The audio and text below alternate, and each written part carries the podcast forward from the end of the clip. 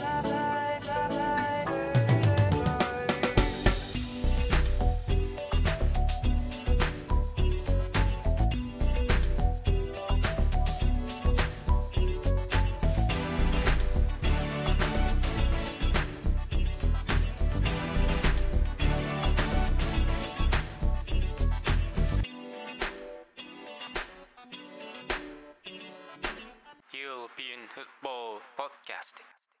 今日のヨーロピアンフットボールポッドキャストのエピソードでは、えー、ハンス・ディータ・フリックが、えー、今シーズン1920シーズンのチャンピオンズリーグそしてデーフベポカールと、えー、ブンデスリーガのタイトルを取ってトレブルウィニングコーチとなった、えー、彼のキャリアを振り返っていこうと思います、えー、ブンデスリーガが公式の記事として挙げていて、えー、題名はハンジ・フリック Ten Things on Bayern Munchen's Record Breaking Treble Winning Coach となっています、えー、この記事を翻訳していこうと思います。彼は1965年にハイデルベルクで生まれたと、えハンス・ディータ・フリックはえー、フルネームですね。で、えー、サンドハウゼンの下部リーグドイツの下部リーグ1982年から1985年まで、えー、そこで、えー、キャリアを始めたと、えー、20歳で彼はバイエルン・ミュンヘンに見出されて、えー5年もの間そして137試合出場記録が残っていてブンデスリーガのタイトルを4つと1986年に、えー、DFB カップを取ったと。1990年に、えー、1990年に、えー、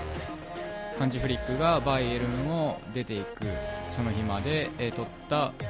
タイトルの数ですね。うん、彼は中盤をやっていたようでその後バイエルンを出た後はケルンへ移籍したみたいです、えー、しかしえケルンでは怪我に悩まされ彼の選手生命は1992年の9月に引退を決めたと、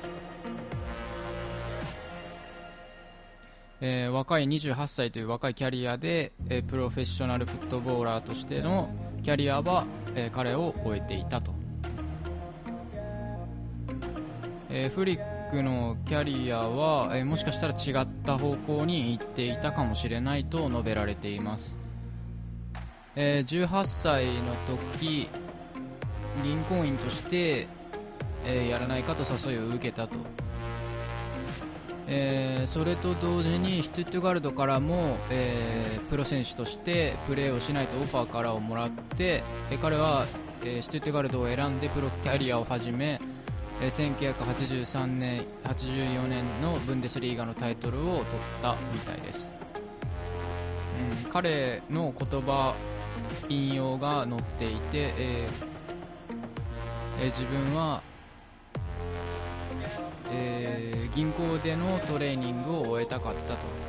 えルンドマガジンの2014年のルンドマガジンのセリフが載っているようです、えーストゥットガルドがその時言ったのが、えー、もし銀行員で研修をそのまま続けていたら、えー、リザーブチームから始めなきゃならなかった、えー、けれど自分はそうしたくなかったから、まあ、自分がいつまでも長くプロ選手として活躍できるかわからないからいち早く、え自分はプロキャリアをシュトゥガルトで始めることを選んだと、えー、そして次の話題が、えー、コーチングキャリアについてですね、えー、2003年に、えー、彼はプロプロライセンスを取ったと、えー、その時の同じクラスだったのがえー、過去ハンブルグとドルトムントそしてハノーファーで、えー、指揮したトーマス・ドル監督と、えー、同じ、えー、年に彼はプロライセンスを獲得したと、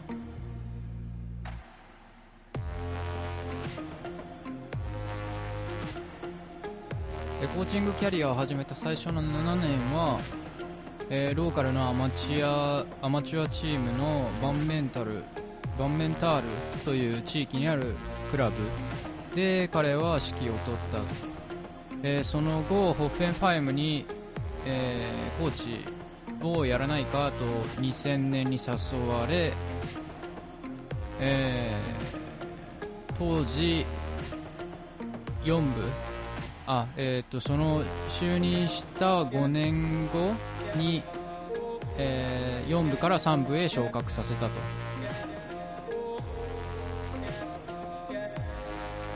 で、えー、フリックは、えー、その後ザルツブルグのコーチングスタッフにならないかと誘われて、えー、ジョバンニ・トラパットーニイタリア人かなの、えー、ザルツザルツブルグの指揮官のもとで、えー、働くことを決めたと。ホフェホッフェンハイムの後のコーチングキャリアですね、えー、そして次のコラムはあワールドカップで勝利した時の話ですね。2006年の8月23日、えー、レーフイワヒム・レーフが、えー、監督として就任した1ヶ月後、えー、フリックは、えー、レーフのアシスタントしてアシスタントとして、えー、求められたと。あレーフの兄弟のマーカスが、えー、選手としてプレーしていた時にサンドハウゼン、えー、あれですね。えー、ハンジ・フリックのキャリアサッカー選手キャリアを始めたところですね、えー、1985年にフリックの後を継いだのがレーフの兄弟だったと。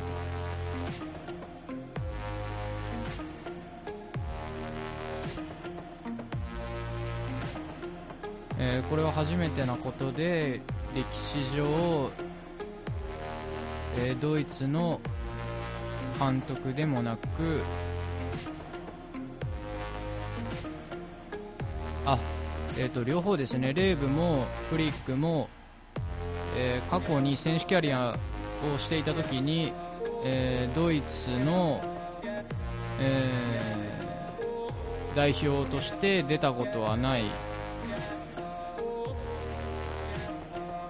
えー、選手キャリアを歩んでいた2人だったということですね。以前にはなかったことだったと、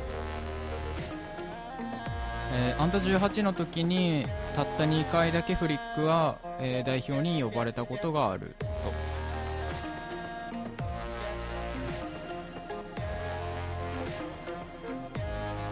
えー、ウェファユーロ2008で、えー、3位。2010年のワールドカップであ2010年の FIFA ワールドカップで3位で UEFA ユーロの2008年には、えー、位1まで行ったと。でブラジルの2014年のワールドカップで、えー、優勝したという歴史が残っている。2015年の11月にフリックは、えー、自由を与えられたと、えー、アシスタントを辞めたのかなこの時、えー、ハイデンベルグの郊外の小さな町バンメンタールで自由を謳歌していたと妻奥さんのシルキーと。えー、その住んでいた町ではスポーツショップをどうやら営んでいたみたいです。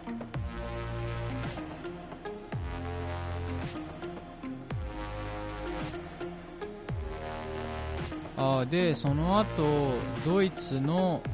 えー、ドイツサッカー協会 DFB のスポーツダイレクターをやっていた、えー、2014年の9月に、えー2014年の9月から2017年の1月まで、えドイツサッカー協会で、えスポーツダイレクターをやっていたと、えその後、え、7ヶ月後辞めて7ヶ月後えフリックはホッフェンハイムのスポーツダイレクターに就任、18年の2月から19年の1月まで約1年ですかねホッフェンハイムのスポーツダイレクターをしていたと。でその後バイルンからお声がかかって、えー、まあ、ニココバチみんなもね、えー、記憶に新しいと思いますがニココバチのアシスタントコーチとして入ると、えー、アシスタントとしてやるのは、え3回目だったみたいですね。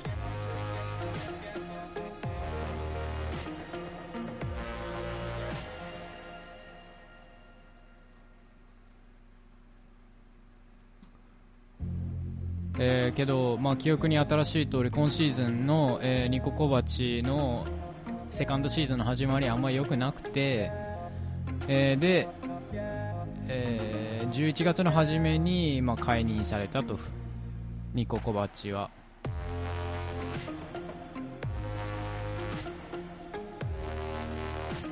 えー、王者のバイエルンはえー、苦しんだと。あこれあれですね。フランクフルトとの試合で5対1フランクフルト5対1で負けた惨敗した試合ですね、えー、この時はブンデスリーガの、えー、ラインナップの中で4位だったと、えその下にドルトムントが迫っていたと。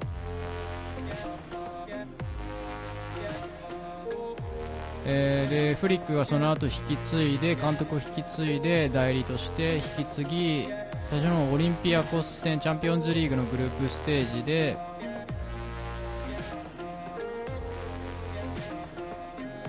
えー、試合最初の初戦だったと。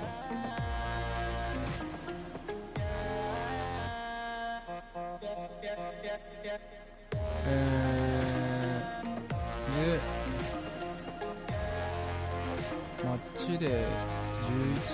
11節のドルトムント戦で4対0で勝利して、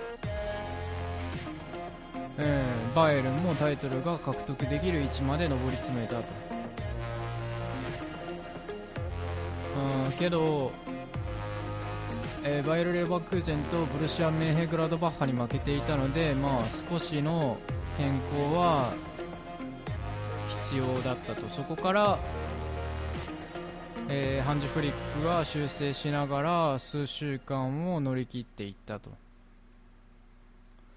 えー、ただフリックはフリックとバイエルンは過去を振り返っては来なかった。そのまま前に突き進んできたと。でこの次はフリックの残した今シーズンのスタッツというか、えーえー、記録を破ったスタッツですね。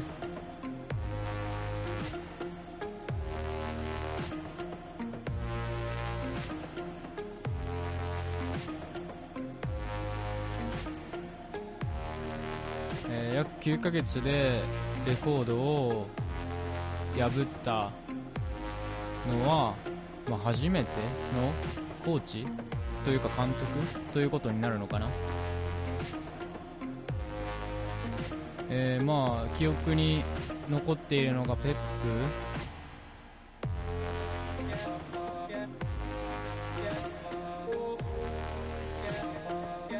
えー、ペップのレコードと、えー、ユク・ハインケスの時のトレブル、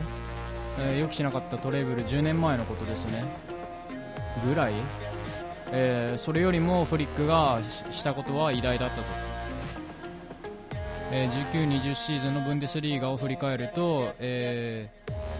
フリックが残した記録は32勝その、え、35試合すべてのコンペティションの35試合のうち32勝を挙げたと、えー、一番いい、えー、ブンデスの監督の中歴史上の監督の中で一番の記録を残した、えー1試合につき2.78ポイント彼は取ったみたいですね、えーペップの時が13-14シーズンに2.6ポイント約、え1試合平均の獲得ポイントが2.6でハインケスの時が、えーこの時一番、えーフリックの、えーフリックを外すと、えー一番良くて2.7だったと、えーでそしてバイエルンは、えー3ゴール以上今まで、え1試合で3ゴール以上得点してきたと今シーズン。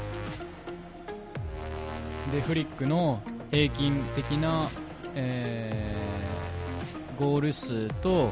獲得ポイント数1試合につきのゴール数と獲得ポイント数はクラブの歴史の中で一番の、え数字を残していたと、えブンデスリーガのツイッターの公式でも投稿されていますね、えーハンジ・フリックが、えー監督としてバイエルンでしたのは16のブンデスリーガゲームで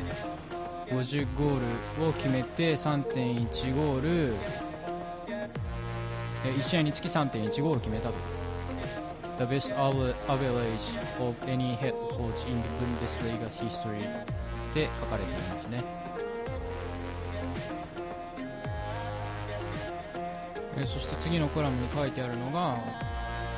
えーフリックの下で良かった部分っていうのが、えーフリックは明確なプランを持っていたと、えー彼は、えー確かな価値と、えーチームに、えー確かな価値をさらにチームに落とし込んで、えーチームが、えーうまく彼についていったと、えーそしてチームのメンバーとも彼はとても、え高いレベルで共感を得ていると、えー、全ての選手が彼を信頼してまた彼が、え選手を信頼すると、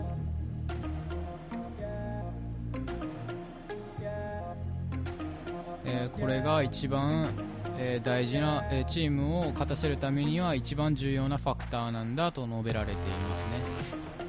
えーこの言葉は、えバイエルの CEO のルンメニゲが発したものフリフリックに関して発したものだそうです、えー本当にだから CEO にも称賛されているということですね。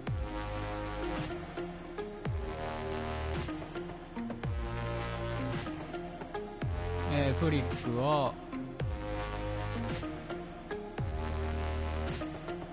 えー一人一人選手を、えーねぎらったと、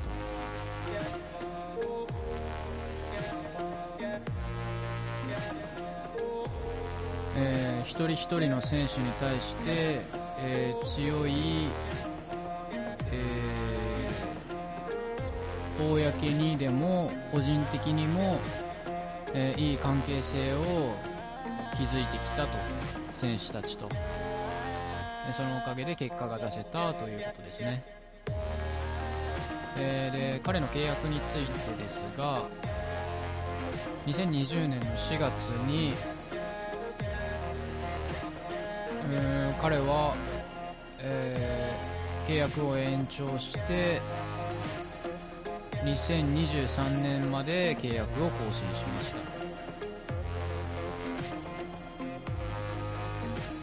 え一緒にあフリックの言葉ですね。一緒に私たちが、えー道を決めていこうと。この先数年もということで、えー自分は確信していると。私たちならもっとたくさんのものを達成することが一緒にできると、えーそう契約延長契約契約を延長した時に言葉を残しているみたいです。まさにその言葉通り彼は今シーズントレブルを達成したということですね。えーフリックの最初の役割で、えーパーマネントヘッドコーチとして彼は、えーただ9ヶ月本当に驚くことですよね。9ヶ月で、えートレブルを達成してしまったとブンデスリーガのタイトル DFB カップそして UEFA チャンピオンズリーグで優勝したと、えーそのことが彼がすでに、えー確かに名称であると明日も示せるだろうという記事が残っています、えーまあ、拙い翻訳だったかもしれませんがこの記事からもえフリックがどんなに偉大な監督なのかということがすごくよくわかると思います。よければブンデスリーガのサイトに行けば見られるので、えー読んでみると面白いかもしれません。彼がどんな人間なのかっていうのが少しは、えー見えてくると思います。そんな感じで今日のヨーロピアンフットボールポッドキャストのエピソードはハンジ・フリックとは何者ぞやというエピソードでした。